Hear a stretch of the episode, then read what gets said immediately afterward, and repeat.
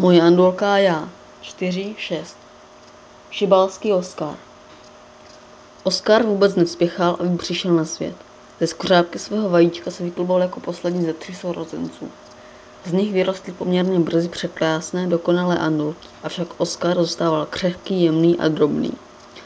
Oskar se tak stal ostře sledovaným dítem naší rodiny. Dostával výběrové porce čerstvého krmení a dvakrát týdně natvrdo vařený vaječný žloutek s netučným tvarohem jako posilující krmení. Rychle se ale ukázala jedna věc.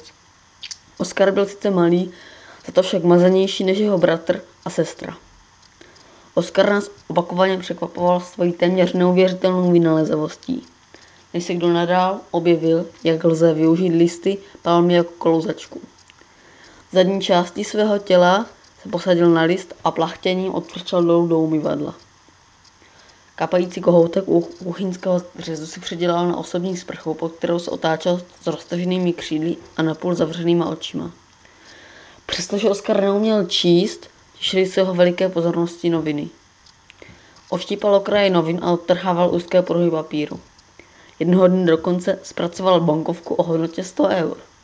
Lehkomyslně se mi nechal položenou na skříni. Když Oskar zemřel, bylo mu téměř 14 let. Slušné stárky na povuška vlnkovaného. Inu Oskar nikdy nikam nepospíchal.